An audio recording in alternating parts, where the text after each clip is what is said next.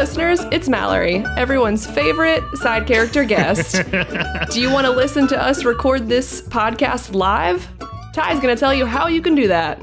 All right, first of all, most important information. Starting May 21st, 7 p.m., go to snipshowcase.com.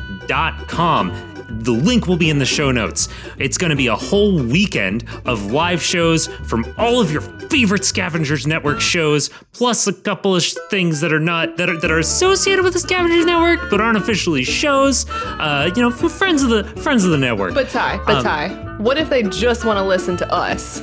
if they're if they're totally just terrible people that only want to actually you know what no no i'm not gonna i'm not gonna judge you if you just want to listen to us 12 p.m eastern standard day sunday may 23rd you're you're gonna want to tune in that'll be when we are performing a live show with mallory and with eli returning as your favorite characters for a goofy, not quite canon live show that I think everybody's gonna have a, a great time with.